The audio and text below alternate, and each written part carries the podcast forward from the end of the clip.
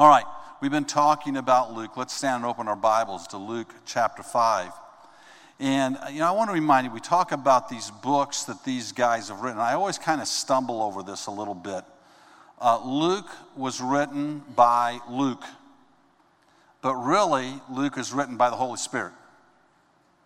The, the, Jesus is the author of all this, and the Holy Spirit moves in all of this, and He's the real author of it all. He just men get carried away by the power of the Spirit and under inspiration write what he wants them, what he wants us to know. So we look at the end of John in particular, and he says, he, he, he tells us this that so many things were done by Jesus that he said, I don't even think a library could fill up, you could fill up a library with everything that Jesus did. Here's what God wants us to know. And so we got to look in the Word and say, what does God really want me to know? So, Luke chapter 5, verse 1. Uh, one day, as Jesus was standing by the lake of uh, Gennesaret with the people crowding around him and listening to the Word of God, he saw at the water's edge two boats left there by the fishermen who were washing their nets. He got into one of the boats, the one belonging to Simon, that's Simon Peter, and asked him to put out a little from the shore. Then he sat down and taught the people from the, bo- from the boat. When he had finished speaking, he said to Simon, Put out into the deep and let down the nets for a catch. Simon answered, Master, we have worked hard all night and haven't caught anything, but because you say so, I will let down the nets. When they had done so, they caught such a large number of fish that their nets began to break. Father, we thank you for your word, for revealing your word to us. And tonight, we want to be ser- we are serious students of your word. We want our church to be serious students of your word. That we would see it as our, our standard for faith and our standard for conduct, and that we would, Father, desire to grow and know you. We pray for our whole church tonight that you would awaken us to our need to know your word and to have the foundation of your word laid in our heart. Father, speak to us tonight from your word in Jesus' name. Amen. You know, at the beginning of each year, we like to celebrate the people who've read all the way through the Bible in a year. If you have done that, or by the end of this year, you will have done that, uh, please let, um, let Pastor Don know uh, so we can kind of celebrate what you've done. Now, here's the real deal. The, the real deal for me is that you get some plan where you're reading the Bible all the time. Get, get something going, and where you're systematically reading the Bible and getting a good, solid grip of the Bible. So don't think, boy, uh, the only way I'm successful at this is I've got to read through the whole Bible in a year. Uh, what you need to really be doing is reading the Bible. You know, for, for, uh, for me, I encourage everybody to read a chapter of Proverbs every day. And when you read a chapter of Proverbs, I, I encourage you to read it in the morning. And when you read it in the morning, uh, let, after you've read it, stop and think, now, what did I just read? What verse stood out to me? And then throughout that day, kind of think about, go back to that verse and kind of think about that verse that stood out to you. Let it sink into your heart, let it guide you. As you read it over and over again, you'll, you'll find certain themes will begin to pop out that God's trying to say to you.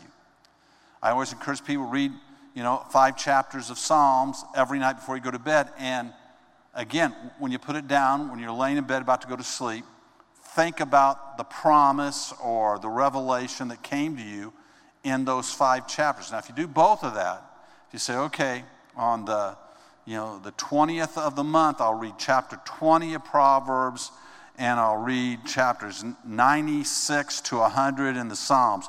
You'll get through the Psalms and you'll get through Proverbs every month. There's a lot in there for you. A lot in there for you. And it'll help you in, in your walk. And as you dwell on it, as you meditate, as you, as you go to sleep thinking about that instead of thinking about all the bad stuff that's going on. If you'll think about the promises of God, you'll sleep better. And you'll wake up with, with new faith. Uh, then just you know, get some other systematic plan to start reading through the Bible. and begin to read through the Bible and uh, know it. Now, I, I, love a lot of the Bible studies that they have uh, in, the, in the Bible app. Those are good as long as they're getting you to read the Bible.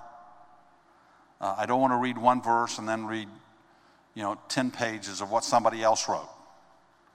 Uh, if it gives me some insight into those verses, if they give me a little bit, that's great. But what you really want is you want to be reading the Bible. And what I, for me personally, I like reading a, a, physical Bible that has footnotes and things in it that I can write notes in the Bible and, and uh, uh, you know, be able to write notes to my family. I, I, I think I've told you before, I have a Bible for all of my kids. I've read through it for all, read with them in mind, read through a Bible for every one of them. And now I take them and I rotate them through my Bible study time about a week at a time and continue to write notes to them in it. And someday they'll get those. I'm not sure when yet, but one of these days I'll give that to them. And uh, inside that will be things that God has spoken to me about them or things I want to encourage them in. I encourage you to do that.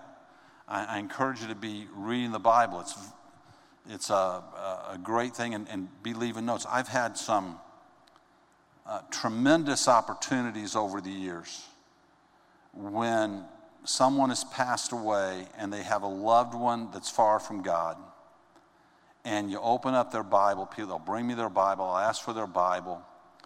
And uh, what you don't want to get is a Bible that has apparently never been opened before but you get a Bible that's been opened and read a lot, and there's notes in there, and it'll, they'll write notes. Many people write notes to their kids. I, I pray you'll get this. I pray you'll understand this. I, I've been thinking about you, and this is what you mean to me, and this is, and it's so encouraging uh, for them to be able to take that Bible now and have this. This, this is what inspired me to read a Bible for all my kids. For, for them to be able to have that with knowing that you've been praying for them and you had them in mind when you read it. And so I just encourage you to think about that and do it. Now, uh, I would tell you, I'd ask you, how many of you have ever been on a vacation? Anybody ever been on a vacation? Some of you never been on a vacation? We'll pray for you afterwards. Then you come home and a family member or somebody was, well, how was your vacation? How was your vacation? Do you, do you sit down with them and go, well, you know, on the 3rd of uh, February, we took off, we got in the car, uh, we left at 6 in the morning, and about, you know, about six hours later, we were hungry for lunch, so we stopped down in Kentucky at a McDonald's and I had a, you know, a Big Mac and an order of fries, and my husband or my wife had a fish sandwich, and the kids all had kids' meals. Then we got in the car and we drove on down to Kentucky, and we went on down to Florida. We stopped at this hotel. Is that how you tell about your vacation? No, when you, when you tell about your vacation, guess what? There's a lot of things you leave out, right? They're just not important. And, and you may tell about big events that happen, and you say, "Oh, we went, you know, we went to Disney, or we went fishing, or we went and did this," and you tell about some, and you don't necessarily tell about them in chronological order. You tell about them about what, what you're thinking about. Oh, that happened. And if somebody, if somebody just listened to you, if you wrote all that, they'd think, well, they went down there and they, this was the first thing, second thing, third thing. No, that's not how, how it went at all you're just telling the story. This is somewhat the way Luke is writing this to us. He, he really has four major components in the book of Luke. He tells the birth story up until pre ministry story of Jesus. Then he tells the ministry story in Galilee. Then he'll tell another ministry story. And eventually he tells about the last days of Jesus. And that's kind of in order but then he skips around inside of those things a little bit, especially uh, in, in, in the middle two of the ministry about what happened.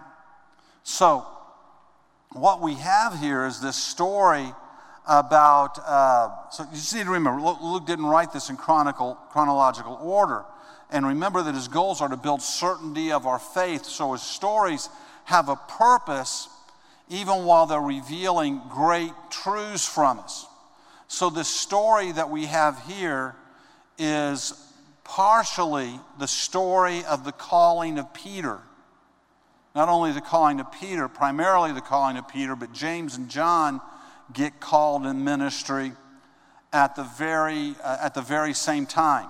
Now, uh, in Luke chapter 5, verse 8, it says, When Simon Peter saw what happened, we just read the story of the, the nets are breaking, they're so full of fish, that he fell down at Jesus' knees and said, Go away from me, Lord, for I, I, I am a sinful man. And he and all of his companions were astonished at the catch of the fish they had taken. So were James and John, the sons of Zebedee, Simon's partners. Then Jesus said to them, Don't be afraid. From now on, you will catch men. So they pulled their boats up on the shore, left everything, and followed him. This is not a story. When, when I was a kid and I would read this, I'd think, wow. You know, this guy comes out of nowhere. These guys are fishing. And, you know, Jesus does a miracle in front of them, and they leave their nets and everything and go follow him. That, it's not a story of Jesus just showing up one day and them seeing one miracle and following. No, they, they'd been told about Jesus. Andrew uh, had taken Peter and James and John to Jesus. James and John had had some connection with John the Baptist uh, before this event happened you, what, what you got to think of is these were men with jobs. They had to take care of families. So they would come and go as Jesus' ministry was growing, as his impact was growing. Up until this time, they would kind of come and go as they had the time to come and go, as they were working and they had free time or he was close by.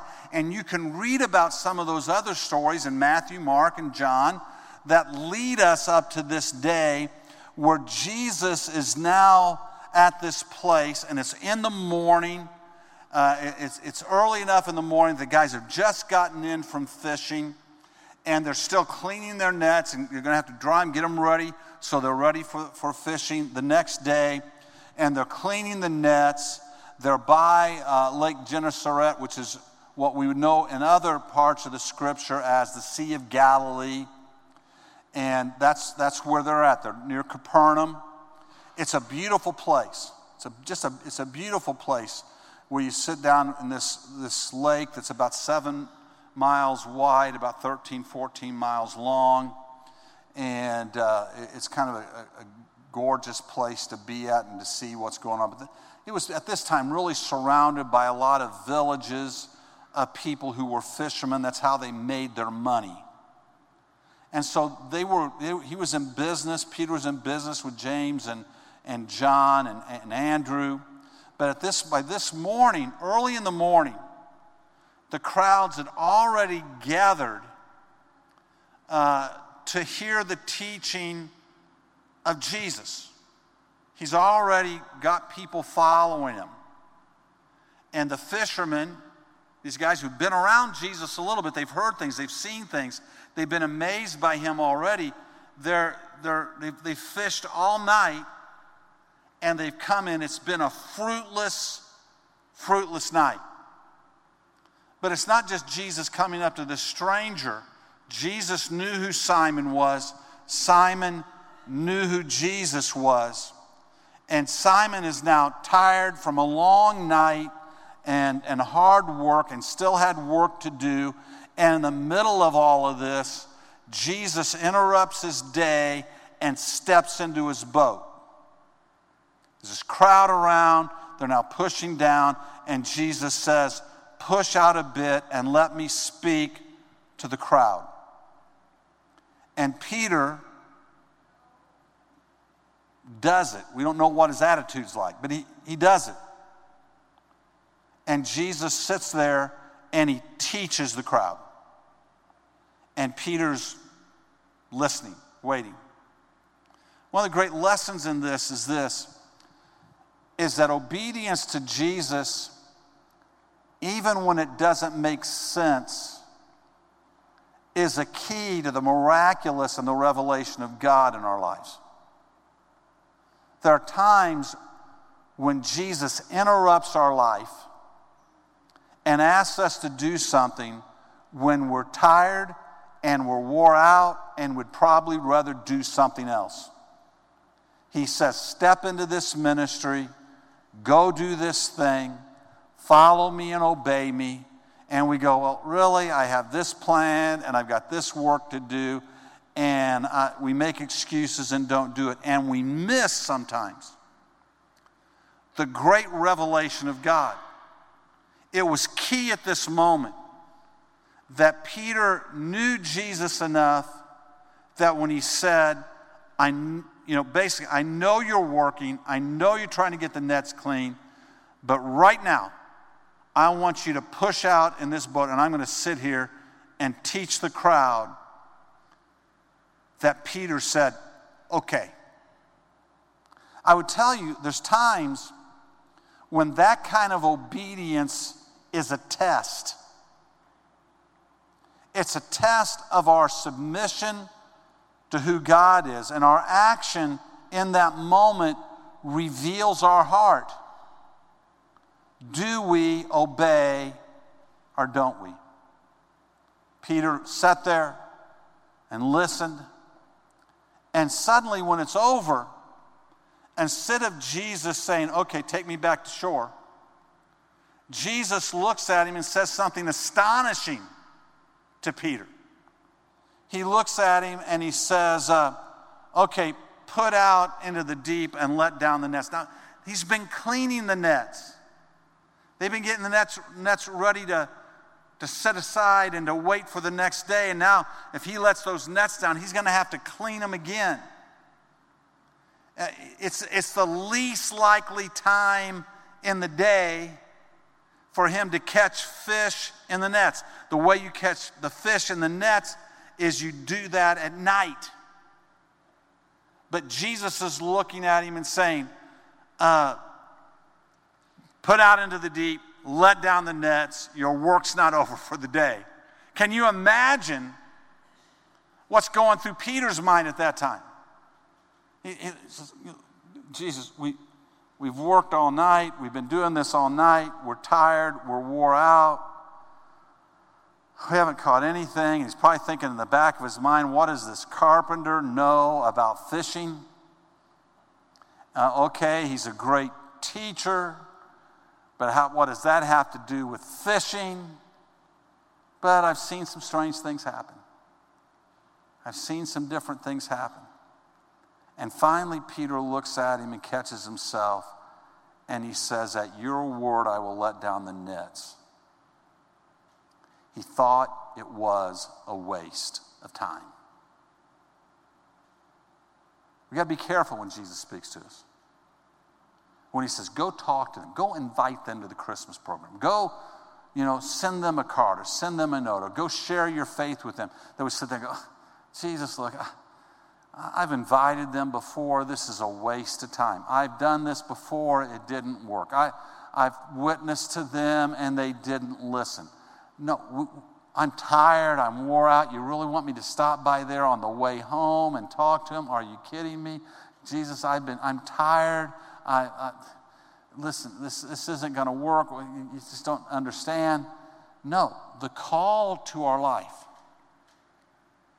is to obey. So he drops his word in our heart. In the middle of a workplace or the middle of a social place or in the middle of a restaurant, go witness to that. Go invite that person. Go do. And we go, oh, I'd be so uncomfortable doing that. I'd be so. But the spirit of, will we obey or won't we? Will we obey or won't we? Remember, if Jesus tells us to do something, he will bless our labor. And so, this call that Peter kind of got instinctively was this guy's different. And when he tells me to do something, I'll do it. So, Peter pulls out into the deep. I, I wonder what's going through his head. He's certainly not thinking that he's going to get the mother load of fish. He lets down the net and suddenly they are full. They are so full that he shouts out to the guys on the shore who were most likely thinking at that moment, I'm glad he didn't get into our boat. We would be out there doing this fruitless labor of dropping our nets into the, into the sea, into the lake, with no good. And all of a sudden, Peter's going, Get out here. Come, help me quick. And they start to see, it dawns on them at some moment in time, this awareness that he's out in the deep and he's got a catch that he can't handle. And they jump in their boat and they rush out there, and he doesn't have a few fish, he doesn't have a good load, but he has so many fish that the nets are bursting. They're about to break. It's about to tear the nets. And they rush out and they begin to help him. And before they know it, both boats are so full of fish that they're beyond capacity. They're in danger of sinking the boats. Wow, what a moment. There's several revelations and lessons inside of that. The first one that, Pete, that, Luke is really trying to get through once again is this this was a demonstration of Jesus' power over all creation. He could even tell the fish, it's time to get caught. And they were going to obey. This is a demonstration that he is that he was God Almighty. This is a story about the power that Jesus had and that God has over all the earth. It's a story, this is a story about the revelation of Jesus and his ability to provide. He's about to ask these guys to lay down their nets and follow him, to give up their work, to give up their income to give up their resources, to give up what they've always thought they were going to do, to lay it all down and come follow Him. This is a revelation that their families could be taken care of, that they had nothing to worry about if they were in Jesus' order. This is a story, three, this story shows the right of God to reorder our life. To come into our life and say, I know you have plans, but I have different ones. And his plan wasn't going to be, I'm going to make you rich. No, his plan was, you're going to come follow me. What was about to happen with Peter is that Peter, Jesus was looking at Peter, and in the back of Jesus' mind, he's thinking, You are not going to die an obscure fisherman from the Sea of Galilee. That had happened for centuries before. It would happen in centuries afterwards. Life would come, life would go. Men would give their life as fishermen, taking care of their family, taking care of life, doing business as fishermen on the Sea of Galilee. But he's looking at, at Peter and he's saying, That's not what you're going to do. He was not going to get a life of ease. He was going to die a martyr for the sake of the gospel. He was going to be a messenger. He was going to be a testimony of who Jesus, Jesus was. His name would be honored and is honored. It would be honored for centuries to come and is still honored today because one day on a boat, Jesus looked at him and said, I'm reordering the call of your life. Come, follow me. I'm going to make you a fisher of men.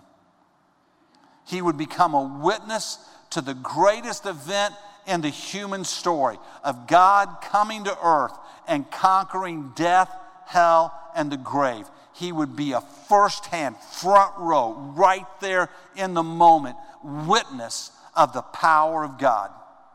Listen, when God calls you to something, it doesn't necessarily mean it's going to be easy, but it is going to be eternal.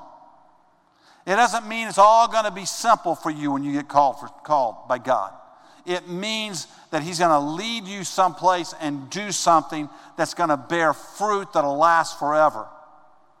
His hand's going to come upon you, He will guide you and direct you, and your life will be used up for Him, and that will go into eternity with you in whatever calling we may have. That may be a calling. God may put your, his hand on you and say, I want you to teach three year olds for the next 25 years. And you may sit there in obscurity to the world, but pouring truth into three year olds who won't remember it. You know, won't remember who taught them these things but the Holy Spirit will remind them of it in due time. And you'll have been the instrument of God that He's used to plant that seed. He may call you to places of obscurity, He may call you to places where you have to learn to be obedient to Him with everybody's eyes on you. He may call you into a lot of places where you're challenged, where it's easy, where it's hard, where it's difficult, where it seems like you poured your life into something and it doesn't seem to be working as well as you want it to. He has the right to reorder our life and use us any way He wants to. But when we do it, the eternal fruit will come along with it and we'll get to see great things. Simon Peter, in that moment when the nets are suddenly full, in the morning, when they're not supposed to be full, he, and he saw it wasn't just a little bit of fish. It wasn't even a good load of fish it was an overwhelming load of fish. He knows in that moment this didn't happen by chance. This was on purpose. This guy right here can do things that no man can do. While everyone is working, Peter's looking He's seen this load of fish. He's seen what's taking place. He's looking at what's just happened. He's astonished at what he's seen, and he realizes he's done this on purpose. And he falls at his feet and he says, Depart from me, Lord, for I am a sinful man. Up until this moment, Peter has been curious about Jesus. He's gone out and listened to him at times, he's enjoyed his teaching. He's been wowed at times by the miracles and the things that he has seen. He hasn't quite figured all that out yet. He's been learning from Jesus. He may have even considered himself a follower of Jesus. But at this point in time, Simon Peter has basically been okay with Jesus. Oh, this is a good guy. I'm okay with him. Enough to, to, for the fact to let him get in his boat and wait patiently while he's teaching. Enough to put down the nets when it was ridiculous to put down the nets. It's a place where all of us have to come to at some point in time. This place where we realize Jesus is different, his teaching is different. I need to learn from this. I need to grow in this. I, I, I, I want him, I want to kind of get this. And when he tells me to do something, even if he tells me to forgive people I don't want to forgive or to give to something I, I don't know about or invest my life in ministry where I'm not really, if he says it, okay, okay. We all need to get to that point. Simon Peter was okay with Jesus. But Jesus wanted more out of Simon Peter than for him to simply be okay with him. Jesus doesn't want our casual commitment. Jesus wants full blown lordship in our lives. He wants us to bow everything to Him, whether we like it or don't like it, understand it or don't understand it, no matter what the culture says, no matter what my fleshly desires are, my life is called to be, to be a follower of Christ. Peter knows that this is not an action of man's power but God's. And we see the natural reaction Depart from me, for I'm a sinful man. I don't even deserve to be around you. You know, you can measure our revelation of God pretty clearly by our reaction to Him, how we respond to Him. Some people get really casual. They, get really casual with Jesus, they get really casual with God. We, we hear that He loves us, and He does. And we kind of think of Him, you know, as our buddy or our big brother or our daddy or whatever. But, but I've just come to this conclusion that to an extent, our approach to Him reveals how much we've really seen Him. Up until this point in time, Peter's okay with Jesus. He lets him in the boat. Now he's got a glimpse of him. He wants him out of the boat. He's afraid of what he's seen. He's trembling at what he's seen. He is freaked out by what he has seen. Do you understand? That's a common reaction to God. That's a common reaction. We see it out of Job. Here's Job living a righteous life to the point that God says there's nobody more righteous than Job. And the devil says, Let me put my hand on him, prove that he doesn't really love you. And he goes through great turmoil. At the end of it all, at the end of the story, uh, Jesus, uh, uh, God says to him in, in, in, uh, in Job 42, You said, Listen now, and I will speak. I will question you. You shall answer me. And Job says, My ears had heard of you, but now my eyes have seen you. He was a righteous man according to God. He, he had things going, but now he has seen God. In the middle of all this stuff, he's seen God. And he says, Therefore, I despise myself and repent in dust and ashes. This is a common reaction. The closer we get to God, the more humble we become. Not the more puffed up we become, not the more full of ourselves that we become, the more humble we come before Him, the more we recognize all of His good gifts to us, the more we recognize our total dependency upon Him. Total, complete, whole dependency upon Him. I breathe because He says I can. I li- live and think because He says I can. Everything about me is a gift from Him. He empowers it, He holds it all together. I am nothing on my own. He is everything. He, when we begin to see, when you begin in prayer to see Him, it doesn't puff us up. We become humble before Him.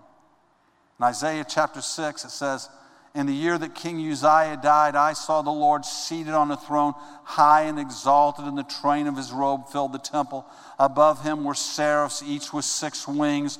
With two wings they covered their faces, with two they covered their feet, and with two they were flying, and they were calling to one another, Holy, holy, holy is the Lord Almighty.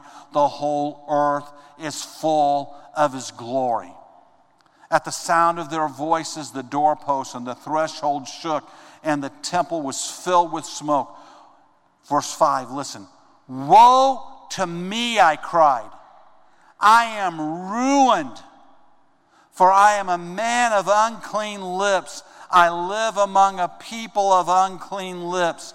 My eyes have seen the King, the Lord Almighty. When we see him, the more we get to know Him, the more we think of Him, and the more we realize what we are and how we need His mercy, how we need His grace. Paul writes about this in, in Romans chapter 14. He says, Why do you pass judgment on your brothers? Why do you despise your brother? We will all stand before the judgment seat of God. Hey, don't worry about it. Gonna, they're going to stand before God. You're going to stand before God. For it is written, As I live, says the Lord, every knee shall bow to me, and every tongue shall confess to God. This is a great thing to understand. Nobody's going to stand before God and argue with him. When you see God in his glory, anybody who's rejected him on earth, there's coming a day when all rejection will turn to a bowed knees, and that's God. Doesn't mean they're going to be saved, but they're going to see the glory of God. So then, each of himself, each of us, must give an account of himself to God. What is this right attitude that we should have for, before God? This, this, this, this isn't something you put on. This isn't something, oh, well, you know, I'm supposed to be humble. No, this is, this is a God, let me see. If you seek me, you shall find me. If you seek me with all of your heart. This is a, a bowing of our heart to God and a revelation that He is righteous and I need His righteousness on me. I need to be covered with the righteousness of Christ because if I'm not covered with the righteousness of Christ and I come before Him on my own righteousness, there is no way I measure up. No way. It's only because I'm covered by the righteousness of Christ that I can stand before Him. If we make excuses for our loves, well, I think, they're, I think they're good enough.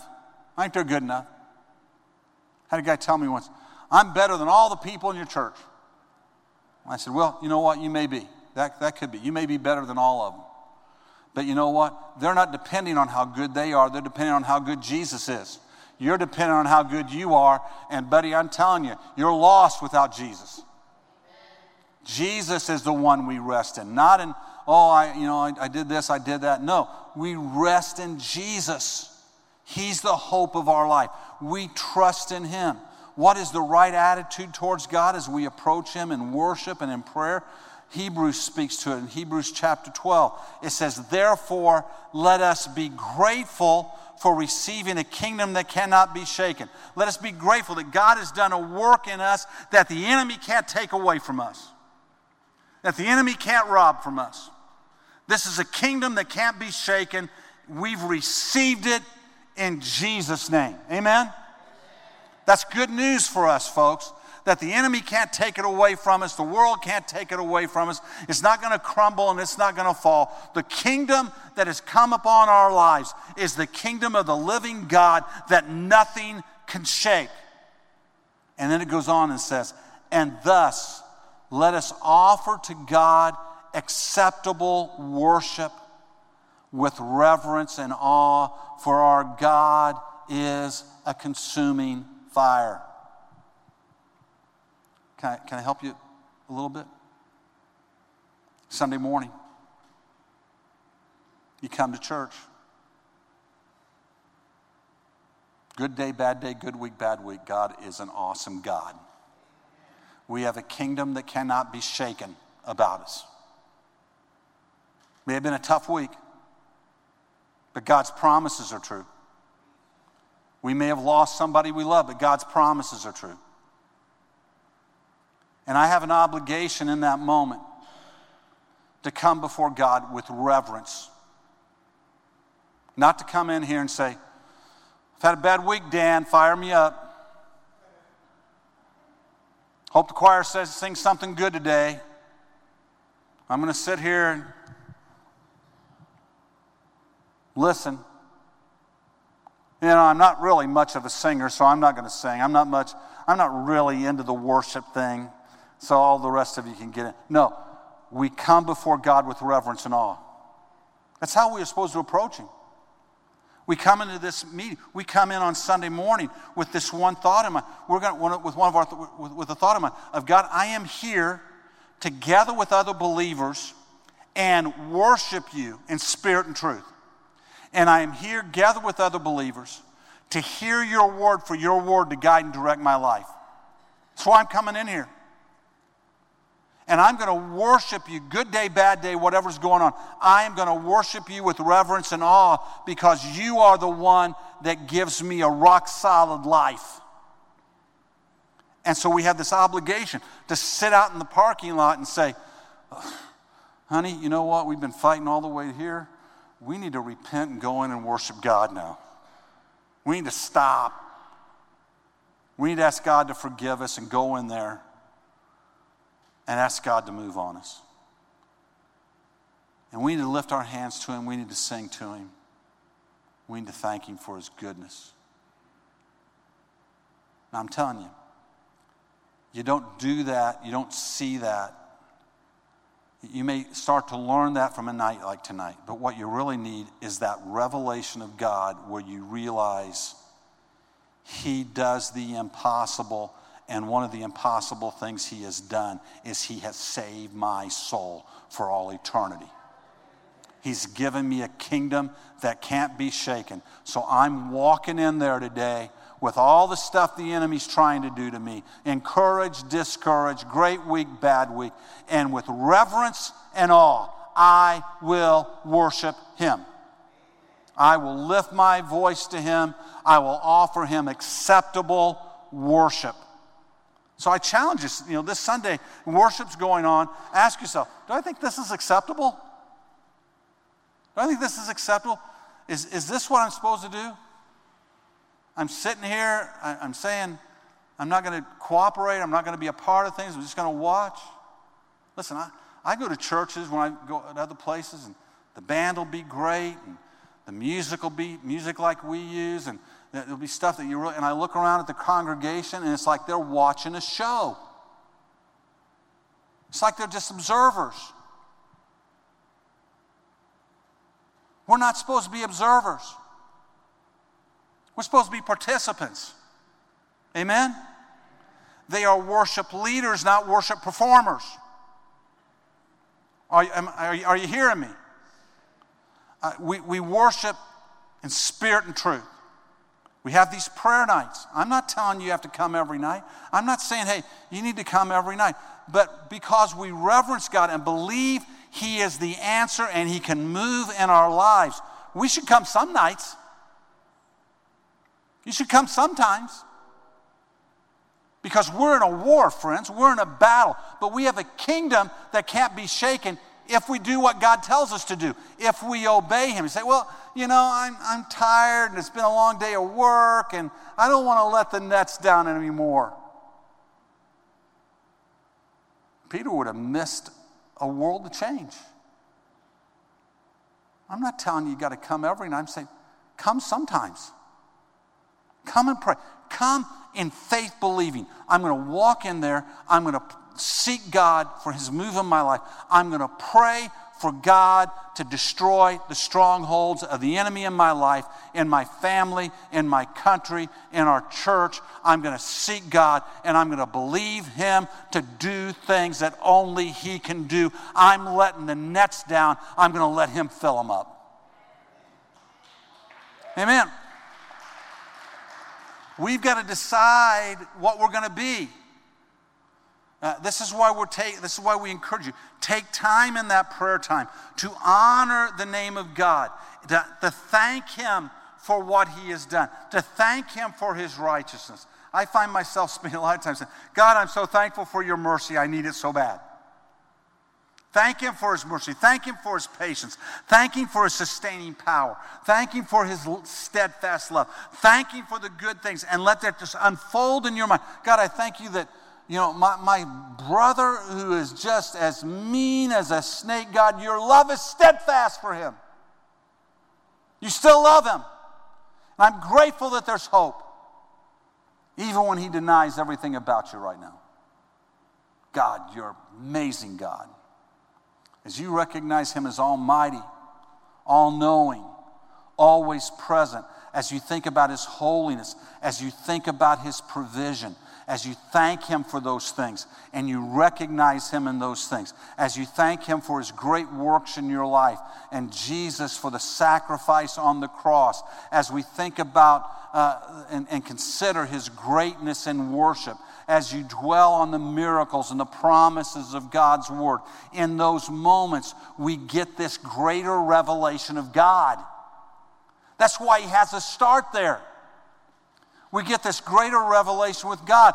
And when we get a greater revelation of God, our relationship with God changes from occasional and casual to being overwhelmed, aware of His presence, and humbled before Him.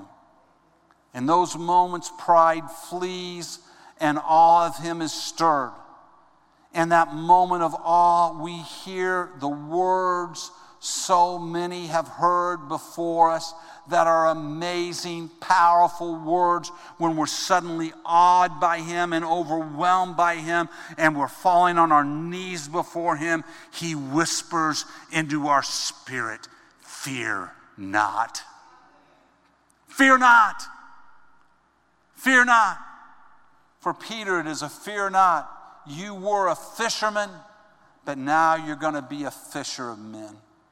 See, he doesn't stop with fear not. He goes on to say, You were this, but now you're going to be this. Abram, you're going to become Abraham. Jacob, you're going to become Israel. David, you're a shepherd, but I'm going to make you a king. Peter, you're a fisherman, but I'm going to make you an apostle.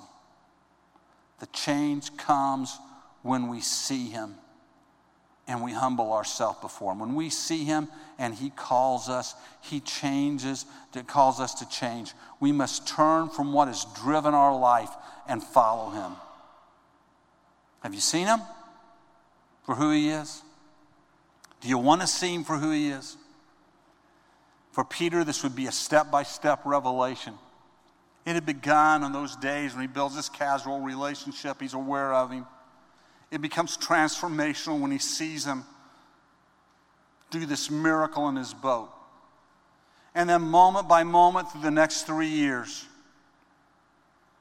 until the very day of Pentecost, Peter's being changed by the awesome power of Jesus. If we want to be changed, he will take us on a trip. Amen?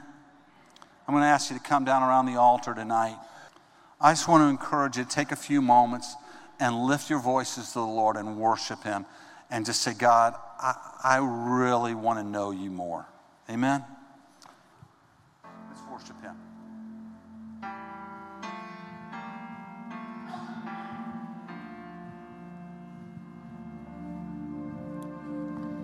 Just, I hope this gets in all of our hearts. The greatest prize on this earth, the greatest prize in heaven, is the presence of God in our life. That's the greatest prize. Better than, you know, finding the perfect spouse, better than, you know, getting a lot of money, or better than being famous.